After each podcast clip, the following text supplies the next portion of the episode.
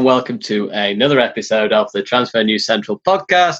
I'm Johnny Bentley, your host, and for once, I'm actually outshone by my guest. I'm only joking, that usually happens. But uh, one of the, well, I think the quintessential commentator for certainly my time, and my lifetime, the voice of terrestrial television sport, the voice of FIFA, Mr. Clive Tyldesley. I'm absolutely delighted to be on here with you. I hope I can live up to that. yeah, now, now it's your turn, Clive. no, I'm only joking. I mean, first of all, it's it's um, it's you know, as I say every time we do it, we do a podcast like this. It's unprecedented times at the moment. We've had stay at home. We, we initially started as the stay at home uh, series of podcasts. That's now changed to the stay alert series of podcasts, obviously, to stay stay in touch with uh, our government guidelines. I hope you haven't been making any trips to uh, Durham, Clive. But other than other than that, how how how's it been for you at the moment? How is how is life in general? Well, I didn't vote for him. Let's get that straight to begin with. Neither did I vote for Brexit. Let's get that straight. so, Barnard Castle jokes mm, kind of fall a bit flat with me. I don't think it's very funny, but there you go. I'm happy and healthy. Feel very fortunate to be in a situation where uh, I can self isolate with my best friend in the world, my wife. Uh, we have four children who are all in their 20s. They're all in work. Uh, they're all in London. Uh, one of them has had the virus but has uh, recovered well. Yeah, I mean, I would like to be commentating on football matches. Mm. You would like to be watching football matches. We would like to be talking about the Champions League final this weekend, but we're not. And uh, there are more important things happening in the world. And um, you know, we, we, I think we've all pretty much tuned into that, or most of us have tuned mm. into that, that when these guidelines are imposed upon us, we obey them in order to keep each other alive. no, just your wife just went past in the background there, Clive. Uh, I just think that, I think you're absolutely spot on. I mean, I was just telling you before that your your initial uh, reply to my email went in the spam box. Initially, I thought maybe it's spam, maybe it was my bad eyesight. In which case, of course, I should have gone for a short drive to clear that, to clear my clear my vision up. But we're gonna get we'll get away from that now. We'll get away from those jokes. Actually, just before we do move on, I have to say you've been involved in sport for many years. You've seen many interviews, and you've probably seen some really excruciating interviews in your time, firsthand, and and you know where this is going. And uh, at a distance, did any of interviews that you've seen firsthand or, or, or at a distance rank with what you saw yesterday with Dominic Cummings for oh, I, um, I, I, I wrote a column um, in the build up to the last election, which caused a bit of a stir. Um, I've got a bit of a bee in my bonnet about the quality of television political journalism. Mm. I think it's been really poor for the last three years. And I actually argued that I, I think that the level of scrutiny and investigation would have been more revealing in, in a football environment. I think the football media would have covered this story better. Mm. Uh, and I think that one or two things that have been allowed to happen would not have been allowed to happen. And that, I, I finished up on a some uh, Radio 4 program with uh, Kay Burley defending her, and actually who I actually think is quite, who is good, experienced, and is, and is front foot. But um, I, I'm not a fan of Beth Rigby, Robert Peston, Laura Kuenssberg, I'm afraid. Mm. I think that they're stuck in the Westminster bubble. Mm. I think that I think the football I think that covering football is easier in so much that I think your audience understands the basics of of the subject better mm. than we mm. do. You know, for instance, the pros and cons of, mm. of leaving the EU. But then that's the journalist's job to to actually explain this rather than turn it into some kind of reality show between mm-hmm. personalities, which I think is what politics has become to too many people in the last three years. And what's happened? The country switched off. Mm. The country became bored of Brexit, the most important decision that the country will take in a generation. People became bored of it. They just actually just wanted it over. They just wanted no. Well, that's it. It's, I mean, yeah, yeah, but I mean, you, you, do know we're going to be worse off economically. Well, I don't care. I just want it over. It, it, it it's you know, it's it, it, the the thing about Turkey is very for Christmas. It was the Turkey that could see Christmas coming and thought, well, "What the heck? There's no point in me protesting anymore. You, you know, let's just get it over with. Put me in the oven." And um, I, I, think that the, the, media, the news media, allowed that to happen, and I don't think it would have happened with the sports media. I think there's more scrutiny in in uh, in the sports media, and uh, and so uh, even the the Cummings interview, where actually I think under bitter pressure, the mm. main television political correspondents became more strident. I still think they they missed that kind of forensic cross examination, which he is now getting from Keir Starmer. He's now mm. getting from a mm. barrister. Mm. You, you, know the actual detail of can your wife drive? What could your wife not? Nobody asked in how long? Over an hour? You know, or couldn't your wife have driven? Uh, we never established those basic facts on the Sunday night when the Prime Minister spoke. Nobody specifically asked him, yes or no, mm. did Cummings go to Barnard Castle? That would have happened in a football press conference. Mm. Here ended the lesson. no, no. I, honestly, Clive, I think that's really refreshing because so many times, even even with people in in uh, in, in your particular business, I think there'd be a, there'd be a certain trepidation with talking like you've just did at length because you risk a lot of people going, "Oh, stick to football, stick to football," which I think is nonsense, by the way. Absolute nonsense. I get a vote. Exactly. I, but I accept. I, listen. I accept the election. The, the, the Conservative Party got in by 30 odd seats. No, mm. I mean that's fantastic. Uh, you know, um, and and actually, do you know uh, of all the alternatives to face this crisis, this may have been the best one for the country, weirdly. And I've been mm. a member of the Labour Party until the last mm. five years for a long, long time. Mm. I didn't even vote Labour at the last election. No. So I didn't vote Conservative either, by the way. No. but I mean, I, I, I think Brexit was too close to call, and I think that, the, that there was a very strong argument for second referendum mm-hmm. once the deal had been struck. I think that's just logic, you know, it's just reason. Um, so, but I, yeah, I'm entitled to an opinion. I'm not. I don't I, I, I, don't I don't believe the man who was interviewed yesterday. I don't believe every detail of what he gave. I'm afraid mm. um, because it just seems a crazy story. But that doesn't mean that I think he's terrible at what he does, and I, I can't dislike him because I don't know him. Mm. Um, so and and again, you know, we come into contact in the course of our work with some pretty famous managers who are mm. pretty difficult to interview. Hmm.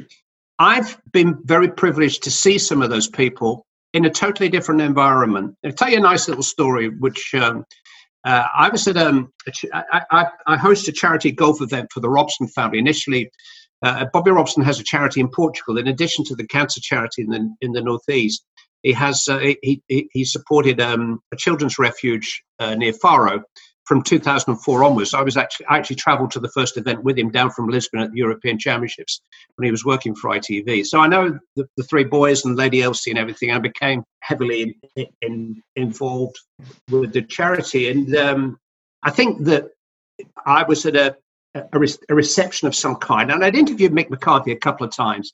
And he was there, and so he said, "Do you know Mick?" And I said, "Yeah," and held out a hand. And he said, "No, you don't." And typical Mick being Mick, who's now a very mm, close mm, friend. Mm. Uh, and he said, No, you don't know me at all. I said, Well, we, you know, I've interviewed after a couple of days. He said, Well, that's not Mick McCarthy. He said, That's the guy who just come out of the dressing room. We just got beat 3 0, and you're going to ask me a load of difficult questions. you're not talking to Mick McCarthy, you're talking to the manager of Wolves or the manager of whoever, wherever I was.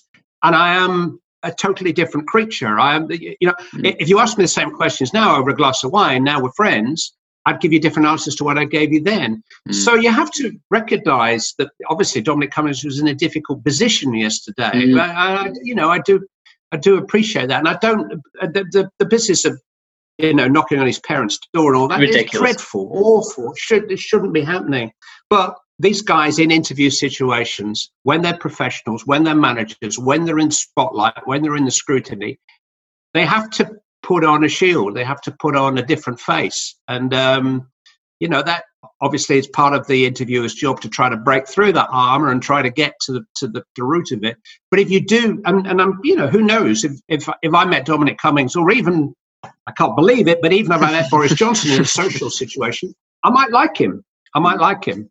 Mm. I'm not going to judge him from a distance, but I ain't going to vote for him either no, again, brilliant, brilliantly summarised. I mean, you can if you want. That's cool. Uh, yeah, yeah, yeah. I, I, didn't, by the way, but that's uh, that's yeah. That, I'm good, good, good thing to, to note at the end. Other political leaders are available, but we well, we talk about actually. You you, you just you talked about before uh, the politics. You were desperate for for a return to commentaries and a return to football in general, but also aware of you know the, the, the, the surrounding issues that we that we currently face. One major European league that has returned is the Bundesliga. I think it's in its it's going to be entering its third series of, of, of uh, fixtures. We've had two sets of uh, game weeks already. It's generally passed with flying colours. I watched a few. Uh, did you watch any of the Bundesliga over the past two weeks? Yeah, I mean, out of interest, probably curiosity as much as anything, because um, mm. there's every possibility that I'll be commentating on games in similar circumstances within the next month or so. Mm. So, um, yeah, you know, I wanted to get a feel for it. And you know, when when Bayern play Dortmund, then it's mm. the kind of game I might watch anyway. I, it, it's it's a passing interest to me at the mm. moment, curiosity as, as much as anything. I think there have been times in, in my career where, for instance, when ITV had championship rights, mm. and for probably four or five years, I knew a lot about championship football. Mm. At the moment, I don't commentate on any championship football, so I don't follow the championship as closely as I used to do. When England is your main contract, which ITV mm. have, then I probably would be more likely to, to to catch up with some international games of future opponents and so on. It's, mm-hmm. I mean, it is a job. I love football. Mm. I'm now covering more Premier League in the last couple of years than I've done before. So, I, um, you know, I'm, I'm, taking a daily, weekly interest in in the outcome of the Premier League. But Champions League's been bigger in in my life in in the last 10, 15 years. So I've probably watched even more Champions League football. Just what I do. No, absolutely. I mean, I, I, I agree with you. I think it, the Bundesliga's got the most, the, the biggest audience that it's had really in ever really globally because of the curiosity factor, because it's the first major league to return. Credit to Germany and credit to how they've orchestrated this, by the way. Um, you know, when you read into it, this has been a, over a month of careful planning with lots of different parties, the government themselves, the scientists, the clubs, the various people involved. They've all been talking to each other, talking to the players who were initially uh, reluctant. Some some players were initially reluctant to go back. They all got convinced by the plans which were thoroughly which were thoroughly brought out that, that yeah but Johnny the pandemic was nothing like as serious there because it was it was managed better. I'm sorry to go back to politics of course you know I mean they, they, they didn't have the, the, quite the crisis that we've had. It's good so. communication though isn't it Clive? If you're if you communicate well and you across the board and you say look this is what we're going to do. We're going to impose these measures. We're not going to have ambiguity. And then it, as you say they impose strict measures from the off. And then as soon and then and now if you look at if you look at Germany now, I think most shops are open with social distancing rules applied, and yeah. obviously football's returning. As you say, they were strict from the off. They were clear with the communication. Yeah, I'm not everyone. being wise after the event. I'm, no. I'm not being wise after the event. I think it's been a a very uh, well, it, I don't think it has been a very, very difficult sure. situation to manage at all levels. And obviously, mm. the higher the level the go, the greater the responsibility. And to be in government at this at this moment is is difficult. There's no question about that. I haven't got a lot of kind of professional respect for Matt Hancock, but I do, I do kind of feel for him every time he's pushed out there. What a time to be health secretary! I mean, Jeremy oh, Hunt's looking like the greatest health secretary the, the world's ever had right yeah.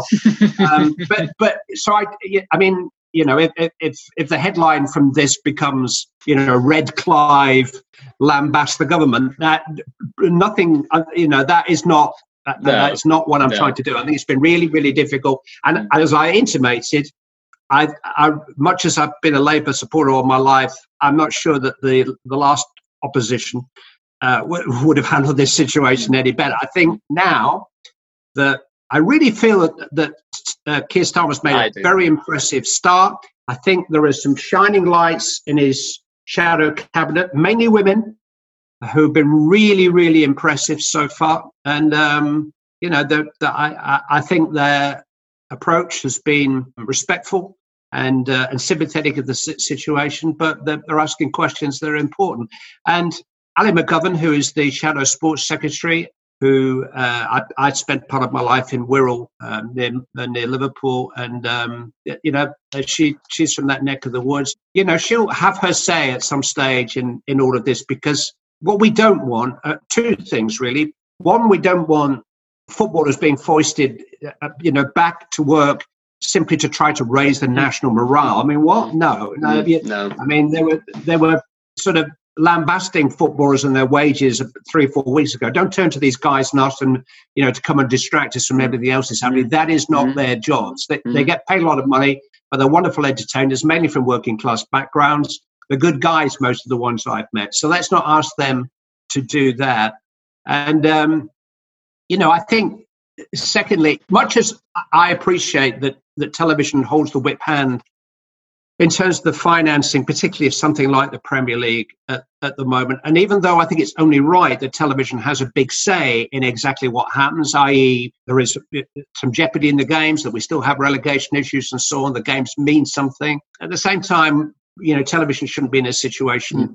where football is coming back simply because it needs the money that television owes them. So it, it is a difficult situation. And I hope that without getting too heavily involved, I, I, I hope that the government agencies make sure that this is managed properly in the next few weeks.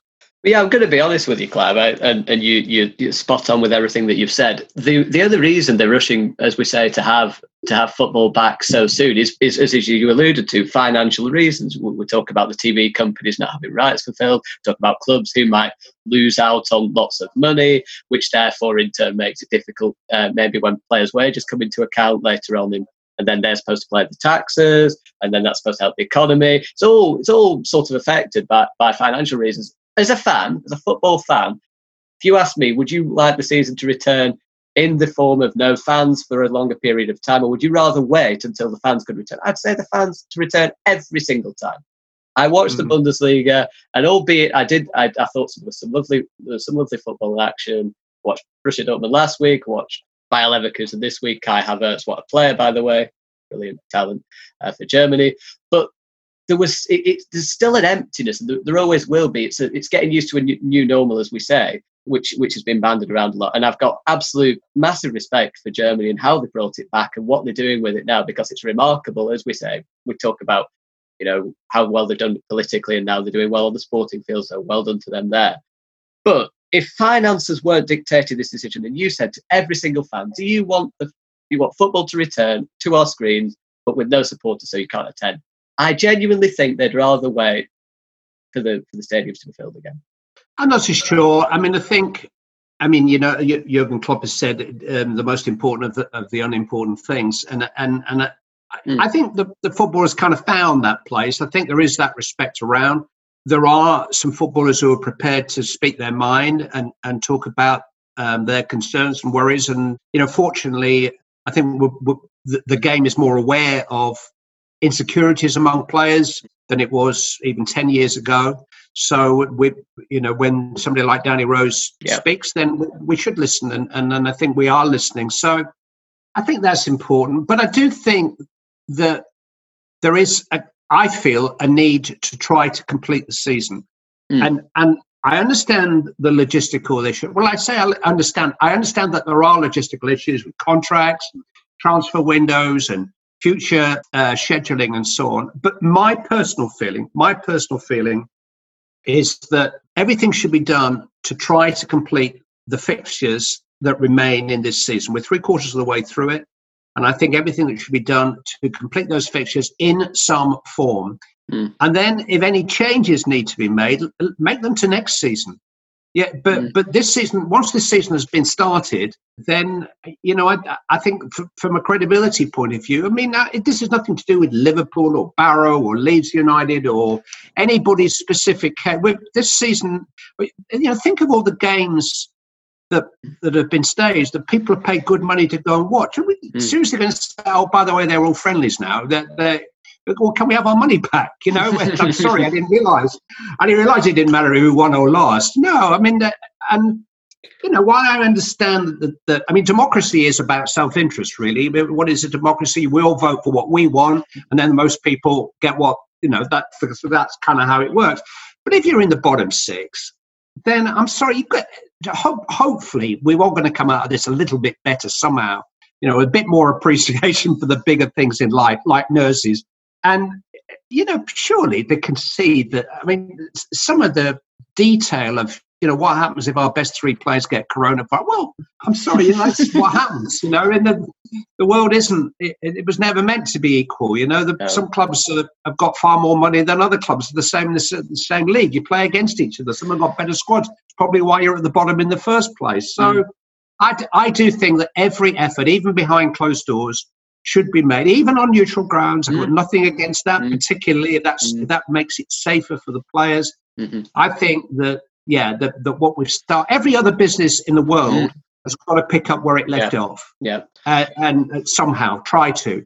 And that's what I think football needs to try to do. Most importantly, well, most important of all, I keep keep everybody safe. But yeah. in terms of the actual detail of the fixtures, I don't really mind if it takes to September to complete this season, and next season has to become uh, whatever. I mean, you, you only play each team once, whatever. Mm. You know, but but but make the adjustments to the season we haven't started yet. Uh, that would be my, my that would be my look at it. Well, no, I completely agree with you. I mean, when I was talking about the fans' perspective, that was purely from the entertainment's perspective and, and seeing something that's our mm-hmm. beautiful game kind of change. From you, I absolutely agree. I've, I've written articles on it that from a, from a business point of view, it absolutely has to return. It abs- and for the integrity point of view, it absolutely has to finish. And it's interesting that you say one or two players have coronavirus. Oh no. Ah, well, I'm not trying to undermine that. That's bad. Of course, it's bad. We don't want anyone to get coronavirus in any particular part of work. But in the Bundesliga, uh, there were just before in the build up to that, there've been players that have been uh, that have gained the coronavirus that have been contaminated uh, with the coronavirus, and they felt that it was they treated it a bit like an injury, I suppose. They just said, well, they won't play this week. They go to the side. We will carry on like like this, you know, a, a train that doesn't stop because we've put all this planning in place. That you know, if, if one or two players do get coronavirus, they will be protected from that. They won't spread it to the rest of the squad. They'll be told to go to the side in the same way. If the player was injured, then you know they wouldn't be playing in that particular game week. So yeah, I mean, yeah. look at Liverpool, who are clearly the, the best team in the country at, mm-hmm. at, the moment. I mean, there was certainly a few games early in the season where they had to play Fabinho at centre back, didn't they? Because mm-hmm. I mean, they've got four centre backs, but they had three injured, mm. um, and certainly last season there was a, a, match where they played two midfield player Henderson and mm. somebody else played. A, mm. it happens. It happens even at the biggest, wealthiest clubs. Now, I, I think it's a little different if six or eight players. If mm. I mean, it, but, but again, you know, we've seen this without trying to reduce the the impact that, of this particular virus. I mean, we've you know we've had matches postponed because of a flu, a, you know, about a flu within a camp before. These are the minor de- I think the minor details, the contracts, the transfer windows. I, I think we should be able to work through those details.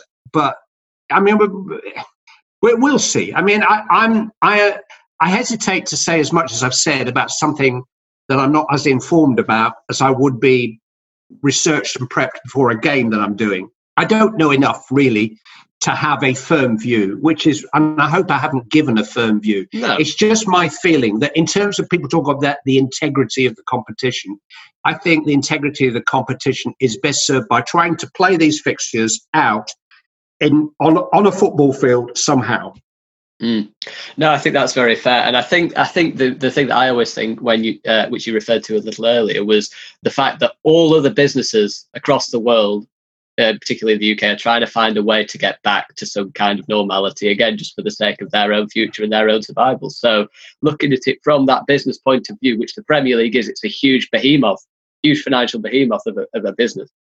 It's got to we've got to look at it with those eyes now, and then you know, it, it, it's not about it's not about saying economy over lives, but it is about say trying to find, isn't it, that route back that route back and not and not seeing the economy go under as well. Yeah, it, we maybe get a bit dreamy about you know when this is all over. I mean, there were there were one or two kind of wartime analogies early on in in mm. the piece, um, which I, I, don't like wartime analogies even in football commentary, mm-hmm. let alone at, at, a time of national crisis. Mm. But uh, I've I've never been. I've, strangely, I've never lived through a world war. But no, at least there have been days, you know, VE Day when it's over and mm. then, okay, there are all kinds of problems, economic problems, but it's over. Mm. There isn't going to be a VA, VE day with this. There, no. there really isn't. It, no. uh, I don't know how long it's going to be before. I mean, everybody's looking back now at that Liverpool Atletico game and the Cheltenham mm. Festival, pointing big fingers. And nobody really knows. Again, you know, I, I'm not informed enough to have a strong view on that. But it, looking back, it does seem extraordinary mm, that those those events were allowed to take place. You know, given given the circumstances, I I really don't know when we will see that again. I, and I'm not even sure. Uh, listen, if if football resumes next week and Talksport call me up and say, look, there's a game of wherever we want you to commentate on it, that's my job. And as long as the, the you know the right safeguards are in place, I'll be there. But if they tell me to fly somewhere, I'm not sure how much I mm. want to get on an aeroplane with mm. 50, 100 other people at the moment. I'm not sure how much I would want to be in a stadium with 20,000 other people. I, and, and it might be a long time before I do want to be. And, um, you know, I think people are, it is going to be a new normal. It's not, mm. it, we're not going to get back to the normal. I don't think we are. No, no. This is really teary. This is making for everybody feel a lot better. It's your fault, of course, but.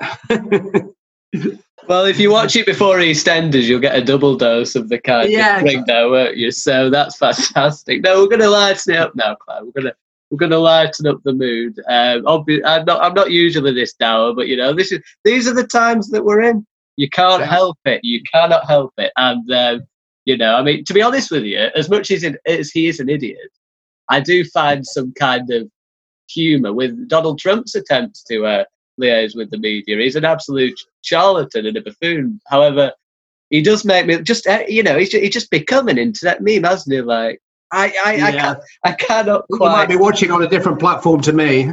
oh, don't get me wrong. I think uh, he's an absolute get too, much, too many guffaws during the news in this household. No, no. Don't, oh, don't dangerous, get me wrong. Dangerous. He, of course, I wouldn't want him as my leader, but when he comes out with things like, "Oh, I take hydroxychloroquine to ease the pain," yeah, you think, well, you don't. You, you're just advertising. There should be a transfer market and you know, we should be trying to buy the New Zealand Prime Minister right oh, now. We really should be in for her big with, time. I mean, if Dominic Cummings wants to, if he wants to, to come clean with the nation and and do us all a favour, put a bid in for her because she's good. Oh no, she's fantastic, isn't she? I mean, maybe a loan deal because we don't want to, you know, maybe to, through the crisis, we don't want to take New Zealand because she's. Uh, no, football. It's, it's, it's a Darwinian world. No, the, the, uh, you, you buy you buy the smaller clubs' best players, and she's their best player. We'll have her. Mm, shall we? Shall we uh, give Boris a, a, low release clause, maybe, and then sort of offshore? He can be the British ambassador in New Zealand. I'm sure it can be. Part exchange. I'm sure it will be. Anyway, I mean, you are a renowned commentator, and you have commentated on some incredible events. I do actually think, just before we do go on, would you consider a role as the Speaker in the House of Commons? I mean, you've got you've certainly got. I didn't like him very much, Bercow no, either. So oh, I don't oh, order, like order. No, I, I mean, if if Carl, if Carlsberg made politicians, it would be Jess Phillips, wouldn't it? Probably. Uh, yeah, I, I, I when I went to Lancaster University actually, and one of my um, we had we had a oh what, Cat Smith, Cat Smith, who was a, who was the Labour MP, and she was a fantastic speaker, really really in touch with with you know the the community around her. I think she's the shadow I think she's the oh no, she's not on. She's not even. She's not on the front bench. I don't think, unfortunately. But she's a phenomenal speaker, and yeah, for me, she was one of my favourite uh, politicians. Certainly at this moment in time, Jess Phillips. I'm not 100% clued up on, but I'll take your word for it, Clive. I'm sure. Um, sure, she is a wonderful, uh, wonderful in her particular job. Anyway, after you, we know that obviously you're not a big fan of Bercow, but you will take over House of Commons. Thank you very much. We're just having a delivery. Thank you. Is it difficult times. Is it Domino's? No, it's some Amazon. I, I, I, I should just do the plug really here. We, we've just set up a little um, uh, website for uh, prints of the um, comment, commentary charts. It's called uh, commentarycharts.com. And um, we've just taken more orders than we expected in the first two days. Mm. So it's a little bit more packaging to send them all out to you. Thank you for your support. But look it up, commentarycharts.com. Very good. Uh, very good. Also, um, yeah, actually, that's on your Twitter as well, Clive. I, I, was having a look before. Phenomenal amount of writing that goes into those, um, you know, particular things. I was talking to Ian Darke a few weeks ago, and he said he said every single commentator who does to, who does preparations like that has writing so small, but they that they can only read it themselves. Because apparently Derek Rae does writing so small and so in, in Derek Rae's style that only he could understand what he's written. Yours seemed quite legible, I must say, uh, when I was reading yours. Let's have a look at yours. Yeah, uh, I mean, the writing's quite small. Um, I think part of it is if you take a pride in how it looks, then um, quite apart from the information uh, uh, database that it, you're effectively taking to the game with you, you are taking a, kind of psychological prop. It's, uh, I mean, hopefully you, you only ever use 10 to 15% of the information on there anyway. Uh, I mean, it's um, it's safety net really. It's mm. there for you, but well, it's how you use them. It's not it's not the compilation of the chart that's mm. that's the skill, if you like. It's it's how you use the information. But also, I think it's just if you look down, you know, 15 seconds before Mark Pougatch hands to me or Laura. Woods hands to me, wherever mm. whoever I'm working for, and you think, well, you've done your work. You you spent two days doing that. Then I think you, it just gives you a bit of a a, a, confidence feel. We all do it a little bit differently. Mm. Um, it is it is strange that most of us probably all we probably all went to the same school some, mm. so, uh, somewhere. There are a couple. Uh, Peter Drury's ha- handwriting is totally illegible. Mm. Uh, nobody can read that. I'm not sure he can read it. And oh. the late um, the late Peter Brackley had uh, the, the oh. most bizarre notes. They were like some kind of Spike Milligan illustrations. They were I mean, they were they were slightly comedic. So each to their own. But um, Motty has got very very neat. You know, three. I really probably copied my style initially from Motty mm. back in the late 17th century. Yeah. yeah. And by writing it out, and obviously I'm computer literate, and people sort of say, "Well, why don't you just put it on a spreadsheet?" Yeah, but I, I am of a generation where I revised for school exams, university exams by writing stuff out, and I guess mm. that's how it filters into my you know thick head, really, uh, just by copying it out. So I, you know, I, I guess most of us do that. It doesn't. It's an old method. I hope that I'm not a dated commentator. I think. I mean, I, I think I, I, mean, I don't think there's anybody else there out there at the moment who commentates in meters and yards, and I'm not.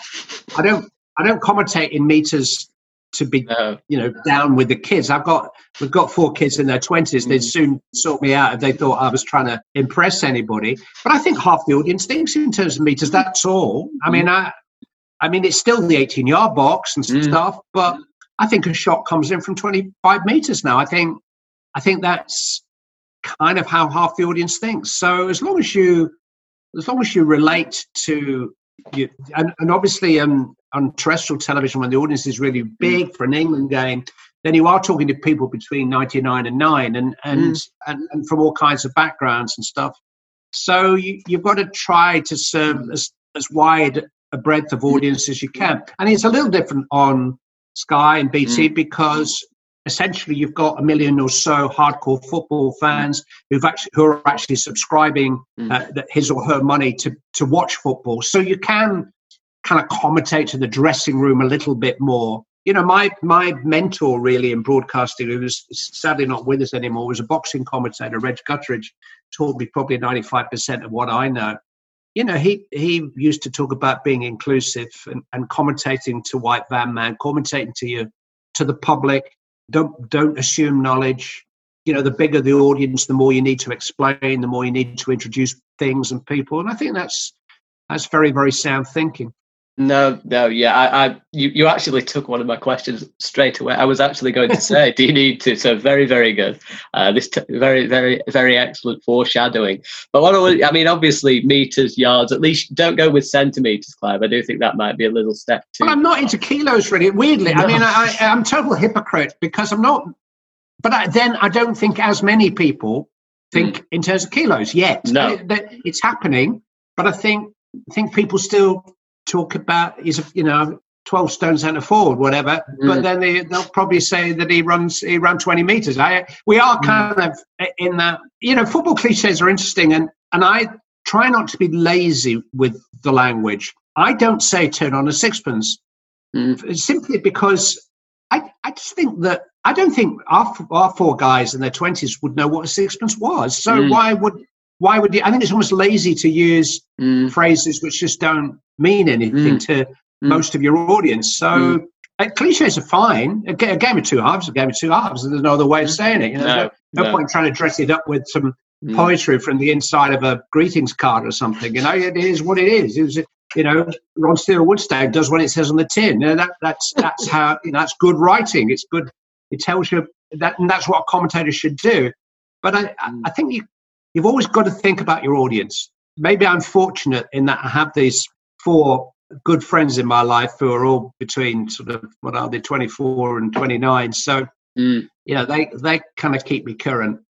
no, fan, no, fantastic. I mean, you sort of touched on it there slightly, Clive. Actually, with with we all we all have particular styles, and you sort of ask a commentator what their particular style is. It sounds like more of a philosophical question. It's not.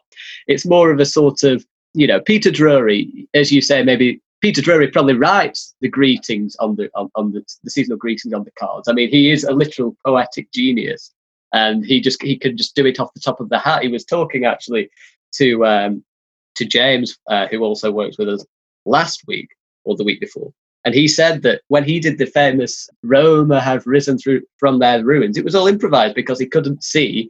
I think it was Manolas who got the third goal. He couldn't he couldn't see that Manolas had scored. He was buying for time until he got to Manolas. So it's an incredible that uh, he, he's very poetical. He's very very much thinks that every word is very it's a very and you you can always you know he's, he's very poetic in a sense. Some people like to go with facts, facts, facts, facts, facts, and some people like to go with elongated sounds at the end of names. So, for example, Martin Tyler Aguero, and it goes on all five minutes. I think he only did it once, in fact. Yeah, I'm sure he did. But, but I mean, the best bit of that piece of commentary for me, and, and we do analyse our commentaries, and it is all a matter of opinion. Yeah, Barry Davies once famously said, "One man's commentator is another man's pain in the arse," and it is. I mean, we, you know, that's that's that's the nature of the beast. I think, as I say, you need to identify your audience. I don't think they should need to be bringing a thesaurus in front of the television. I think you should be talking essentially in a vocabulary that they understand. I think you know the rhythm of the commentary should reflect the fact that they've invited you into their homes or onto their commute or wherever you are, and that you know you don't want to become an annoyance. You don't want to push it. You, I I don't think the great moments in sport don't need melodrama. They don't mm. they don't need dramatizing. They just need what they do need for me is editorializing. I think you need to be a journalist. I think as a commentator, you should be able to interpret the significance of that moment f- for the viewer and, uh, and, and, if you like, almost write tomorrow's headlines. I think that's important to do. But the style, I mean, you talk about Martin's commentary of the Aguero goal against Queen's Park Rangers. For me, it wasn't what he said. It wasn't Aguero that made that a great piece of commentary it was, I swear, you will never see anything like this like again. This again. Now, yeah. that is a big call to make. Editorially, mm. if you think mm. about it, as he's saying it, mm. he maybe halfway thinks, mm, God, have I oversold this a little bit? Mm. Do you know he's right? He's no. absolutely okay. Michael Thomas, 1989, but but that's how. And here's a man who would watch four games a day if he had the opportunity. Now he's an absolute football junkie, so he's mm. watched lots and lots of football and his editorial mind and that, you know, his concentration brought that out of the locker at that time. And I think it stands up to oh, this does. day and will it stand up in, in 20 years' time. Now, for me, that is good commentary. Mm. Is there a long word in there? Is there any poetry? No. But it's it, but it is absolutely Instinct. bang on what happened and, and the significance of it. That for me is commentary. Yeah, I, I, I, mean, you, you you expressed that brilliantly. To be fair, I, I, mic drop. I think that was uh, that was excellent. But what uh, I'd ask you though, Clive, you know, we've all got those you've all got those iconic goal calls. We're talking to Adam Summerton last week, and he says, or a few weeks ago, he said that when he was on, he commented on the Vanarama National League uh, playoff final between Tranmere and Boreham Wood, and he got the Tranmere uh, his goal call for the uh, second Tranmere goal, the winner uh, resonated so much with, with the Tranmere fans that afterwards, and even to this day, they still say, "Oh, you know, you defined that goal for me. You every time I see that goal, I hear your voice, and it sort of and it, and it, and it sort of goes in tandem with each other. And so he's, he's very flattered by that. I imagine for you, Clive, I mean, there's so many, but the uh, 99 Man United game. Uh, have you have you ever had anyone? You, Well, you must have had people come to you and say, "Oh, it, Clive's voice with that goal can Man United score? They always score. Name on the trophy. Solskjaer has won yeah. Do, do you feel yeah, pride dad, when that? Yeah. Do you that, that was my dad. That that was my dad. I'm only 30. Yeah. Oh, you know that. Yeah. No, yeah, yeah I wasn't. Yeah. The, the power of uh, moisturizer, Clive. It's amazing. yeah, I mean, I, I don't quite know what to say about that. Really, uh, it is nice to be people's part of people's memory. I mean, listen, 99% of the people that watch that game, watch it on television. It's a, it was a television event. Okay, there were probably I don't know fifty thousand Manchester United fans in Barcelona, but the, we had an audience of twenty something million that night. yeah, I mean, it, it's it's lovely to be part of. I mean, I'll say this: look, probably eh, when I said and Solskjaer has won it, I've actually broken the Cardinals' rule of commentary at that moment, and that very moment, I've committed the worst sin that a commentator probably can do, which is to call the winner across the line before the winning line. And if Bayern go down the other end and equalise, and it goes to extra time, and they win the shootout, which they would have done, then you know, I'd have probably been found hanging from a lamppost outside the Arndale Centre on the Thursday night. You know, so you get lucky. You get mm. lucky. You can get mm. lucky with, you know, whatever Wayne Rooney, remember the name, and all that stuff. It's mm. fine, but but it, it, you need the material to work with. I yeah. mean, you can't it, I mean, that was a pretty rubbish final, to be honest, for, mm. until the last 10 minutes. Mm. Uh, the, the, first goal of the game, I got wrong. I thought it was deflected. I, Peter Schmeichel had never forgiven him to this day because I didn't believe that that free kick could be Peter Schmeichel unless it had been deflected. So I got, you know, the, the, my, the, the biggest game at the end of my first season in succession to the late great Brian Moore. They give me a 20 million audience. And with three minutes to go, it's going to finish 1 0. It's going to be a damp squib and I got the goal wrong. Mm. And three minutes later, you're talking about probably the most important three minutes of my broadcast career. So you get lucky sometimes. Oh, God, the gods are on your side there, Clive, and I'm sure I'm sure you certainly deserve it. I mean, you know, going going through all of those games, that's a classic. Of course, Istanbul, for an entertainment perspective, even more so. Uh, I, I mean, Okay, in, in, a way, I've done this spontaneously on purpose because it makes it, it, it, again commentary is a spontaneous thing. It's in the moment. You pick there and then. So right now, off the top of your head, worst and best game that you've commentated on in your career. I don't do worst and best. I, am I'm, I'm sorry. I think football belongs in its moment. I think if that, you know, our job is you. You know what? Why is football wonderful? You never quite know when it's going to happen and the 99 final and, and, the 05 final are fantastic examples of that. There was mm. absolutely no sign whatsoever of a Liverpool comeback, none whatsoever. Milan picked up at the start of the second half exactly how they'd finished the first half. You know, uh, Dudek made probably, I mean, he made an, an incredible save in extra time, but probably his best technical save was made in the opening minutes of the second half, you know, to stop it being 4 0. Mm. So there is just it's football bloody hell the greatest post-match interview ever given. You know the, the most successful manager of the modern era in british football. Mm. don't ask me how that happened i don't know. Football mm. bloody hell. So you, your you know your job as a commentator mm.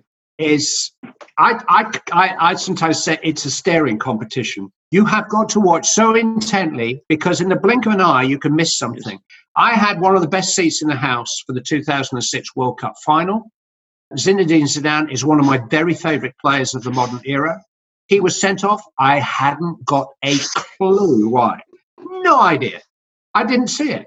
I, I, I know a lot of people didn't see it. It mm-hmm. happened you know, mm. 15 metres away from where the ball was at the time. Mm. But suddenly he's walking off the field. I'm commentating live and I'm just going replay, please, please, please, please, please. I have no idea what's happened here.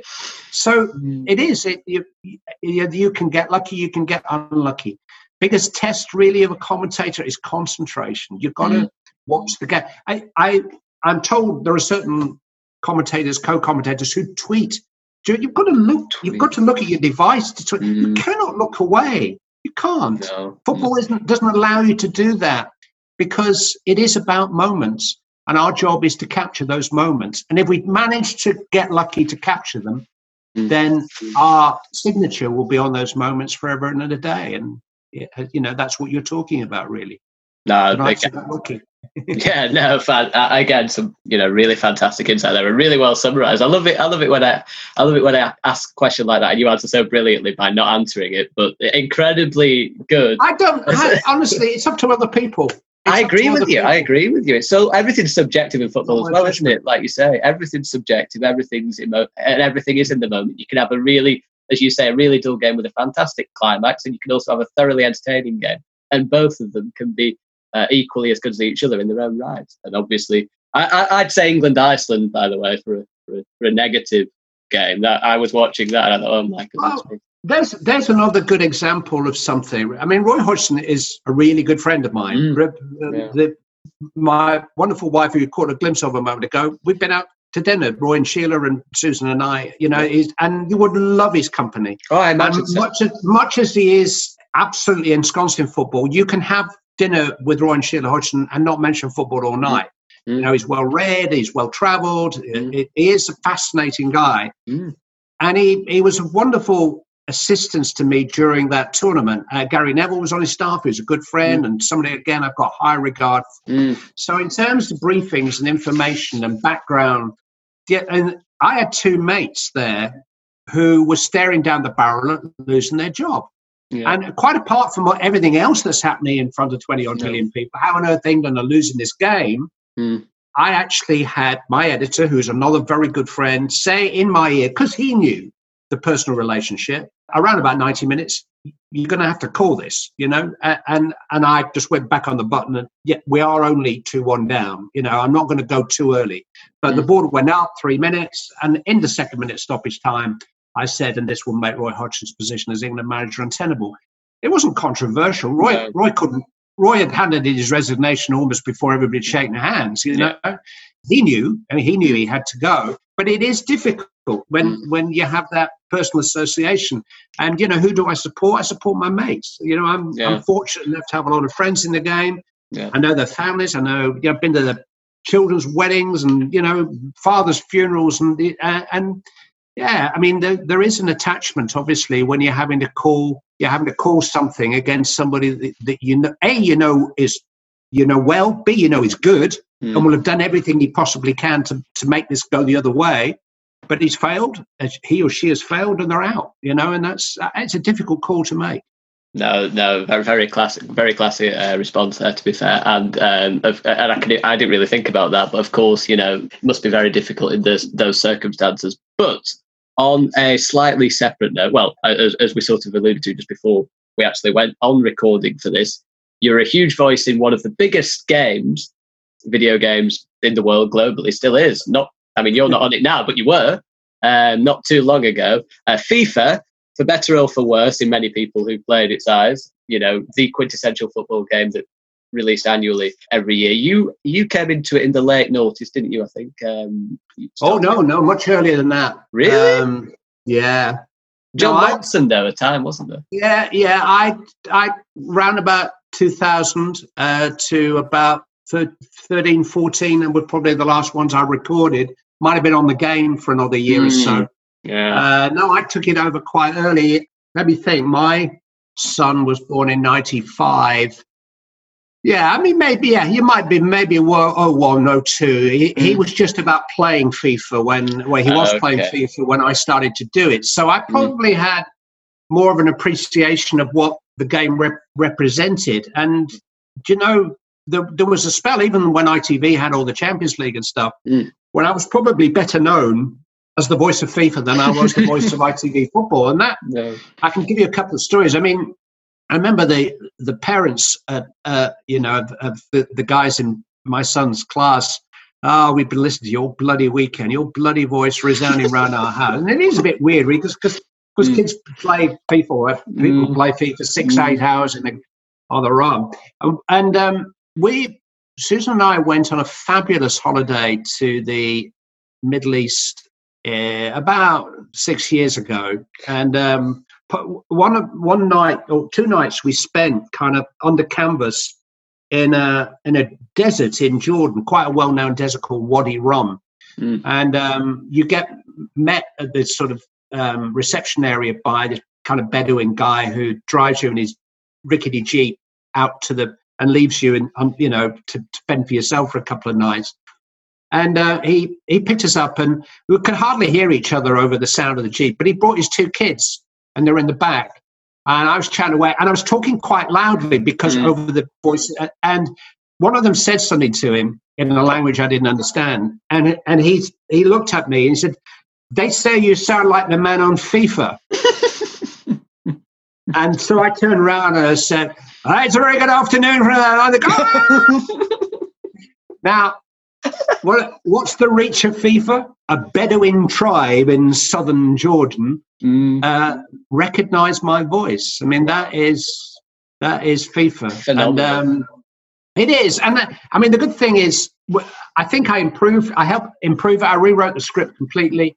Uh, it's made in Vancouver. Um, the script that I inherited, there are quite a few British guys out there, but it had a few goaltenders and goal minders in it, the script. And it also had sort of shots bursting the onion bag and all that kind of trite mm. rubbish, which mm. bit the poetic stuff, you know, mm. which I, fine if you hear them once, you know, mm. with a late winner in whatever it was, Rome. But if mm. you're hearing them every 12 minutes when you're playing loads of feet there. Actually, so what you what I've tried to say, you need a soundtrack which is more authentic, it's more credible, mm. so uh, one that isn't going to get in the way of what is essentially a visual experience. Mm. And I said you need to improve your gameplay because my eight-year-old tells me that Pro Evo's got you've got all the licenses, but the, the gameplay and that and they did. And I think you know I think that's where they made huge advances. I think they toned down the soundtrack. I rewrote the entire script so that it was more natural, more normal. Uh, and they worked on the gameplay. They kept the licenses and and and you know became absolutely preeminent in that market. And um, it's still a big part of a lot of people's lives. No, for sure. I mean, how hard is it though, Clive, to, to get a, to get a script that much? Because you, you've got to be generic without being too generic. You can't just keep, it can't just be like, oh, and the two teams are com-. well, there are a few like that, but again, it's got to have a certain level of detail. But you can't do too much detail because you'd be there for five years doing the script. Well, the AI does it for you, but you've got mm. to understand the sequencing of it. And, mm. and commentators have got fairly kind of anal uh, brains. And I did manage to get my head around the fact that I, I always describe it as you start like a restart, like a corner. And the, the corner is the head of the family. And then mm. you have like this family tree which builds out from it and you have a short corner and a long corner. And then on the next part of the family, on the short corner side, you have a high one and a low one, yeah, whatever, whatever. And mm. and what you have to do is write ten alternatives mm. ways of saying. So for the original one, that you say corner, then it's a corner, corner, uh, and so literally you you sit there in a in a recording studio in Wardour Street in West London for it used to be five days, eight hour sessions. I mean, on the days when you did the players, you just came out with no voice. You just came out exhausted, screaming names all day long. I started to mix the recordings up so that we had the players shouting on each day mm. towards the end of the day, because the danger was that my voice would sound totally different on Monday than than it did by Friday afternoon. And so when the AI linked together all the different commentators, it almost sounded like three different commentators at different times of the week.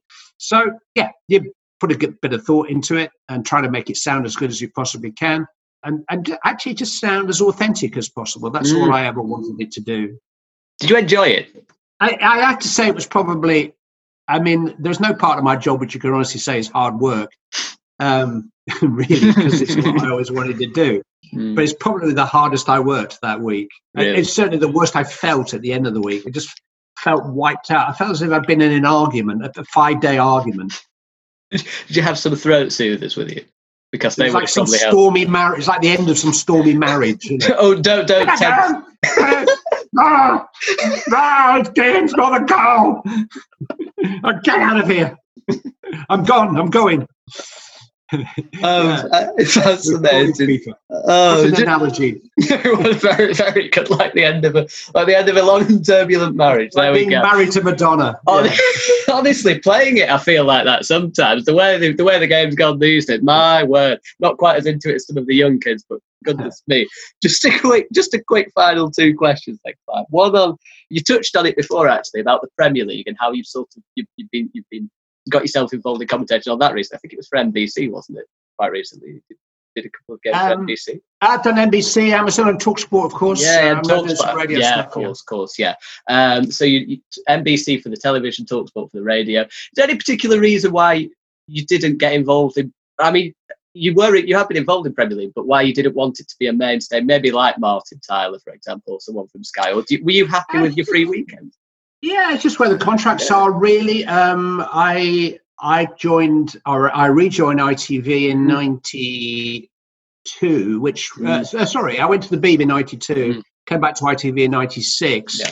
and um, you know we we had Champions League then. We took on England uh, in spells, and then for a long spell we had bits of the pre- the, the Premiership, the mm. famous Premiership. Yeah, we've had um, bits. That we've had the FA Cup for spells and stuff. So there was always enough stuff. Mm. And because I graduated, because Moore retired in '98, and I became, you know, senior commentator yeah. number one, whatever you want to call it. You know, it would have taken something fairly extraordinary to for, for me to want to work for somebody yeah, else. Sure. You know, I mean, how long's Martin been at Sky? I mean, probably a the long, same kind of period. Time, so, yeah. 90s, so, early 90s. Yeah, so they've always had their senior mm-hmm. commentator. Mm. Yeah, no, it, I've just been very happy where I am. Mm. Really, it's only in the last few years that ITV's rights have been cut down. Essentially, mm. we lost Champions sure. League. Yeah, I didn't first Champions League final that I hadn't hadn't been to since 90, since from '98 through to Liverpool's defeat to Real Madrid in yeah. 18. I went to every Champions League final. Yeah. Yeah. 19 was the first one I didn't attend. I, I commentated that off tube for a, an overseas broadcaster from London. Funny yeah. Enough. Was it like the cancelled Christmas? I mean, I, it, it, was a blow, and I think it's a big debate about mm. how marginalised football's become. You know, there's never been a Premier League game mm. no, free yeah. to air. No. Never yeah. ever. No. I, I, it's an extraordinary thought, it's really, crazy, isn't it? Yeah, 1992. Yeah. And you, yeah. if you wanted to watch a live Premier League game, you've had to pay for it. Yeah. Since then, mm. and um, you've only got to look at. I mean, I, have got so much respect for so many people who work for Sky and for BT, and, and I think actually it's it's important to have sports channels so that you you know you have that choice.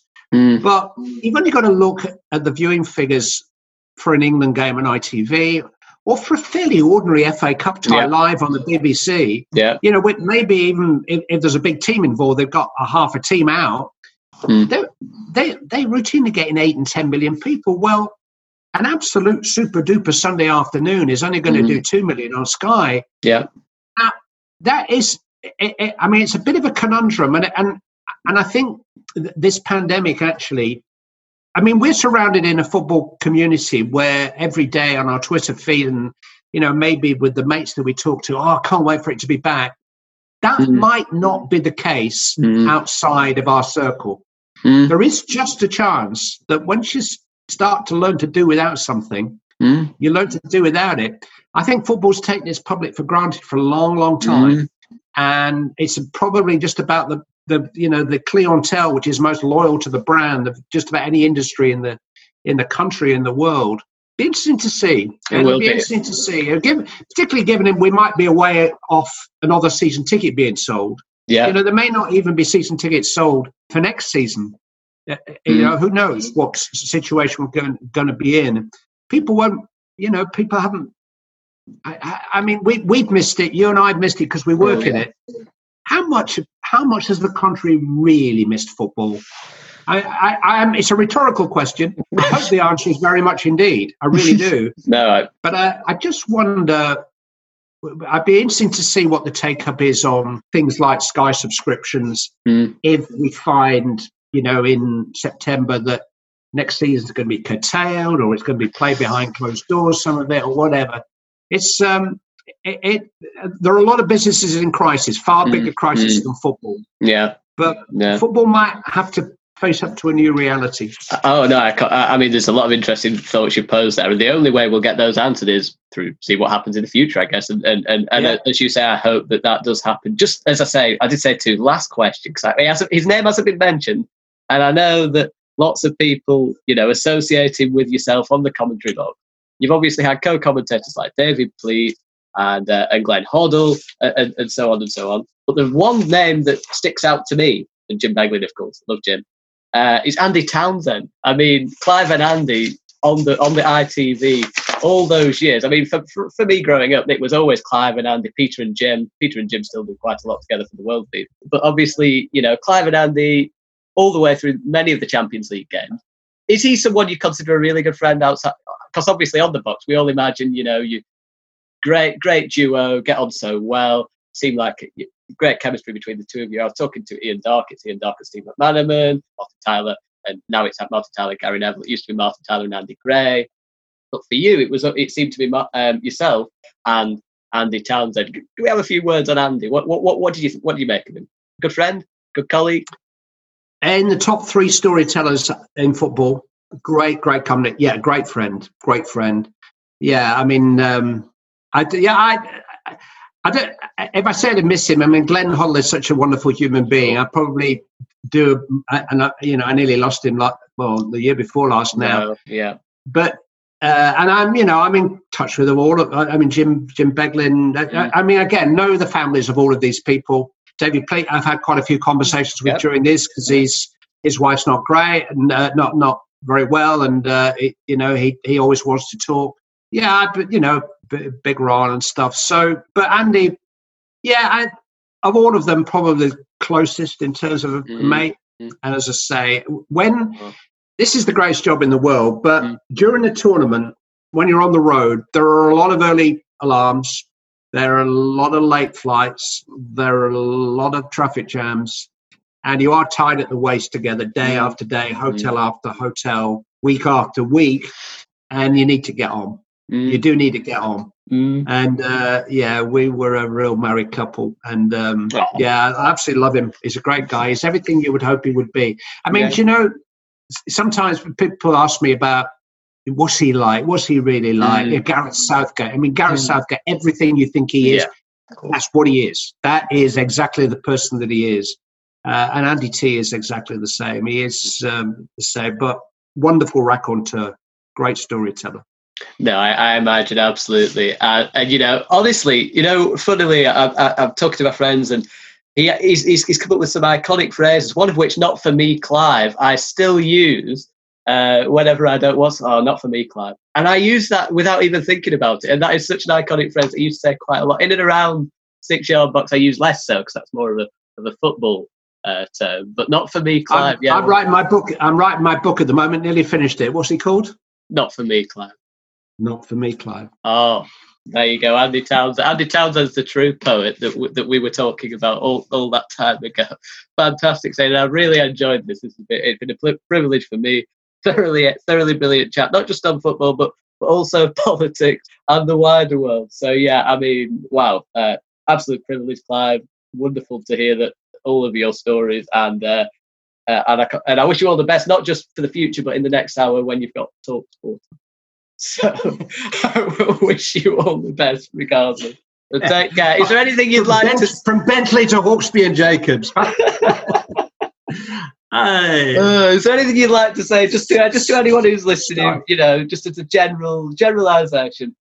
Anything? Uh, the views you, you, the views you've just heard are personal. Uh, I, I, I, am I hope I hope you're aware that a I know that I'm so lucky to do the job that I do and to meet the people that I have met through it, some of whom have had an extraordinary influence on the way.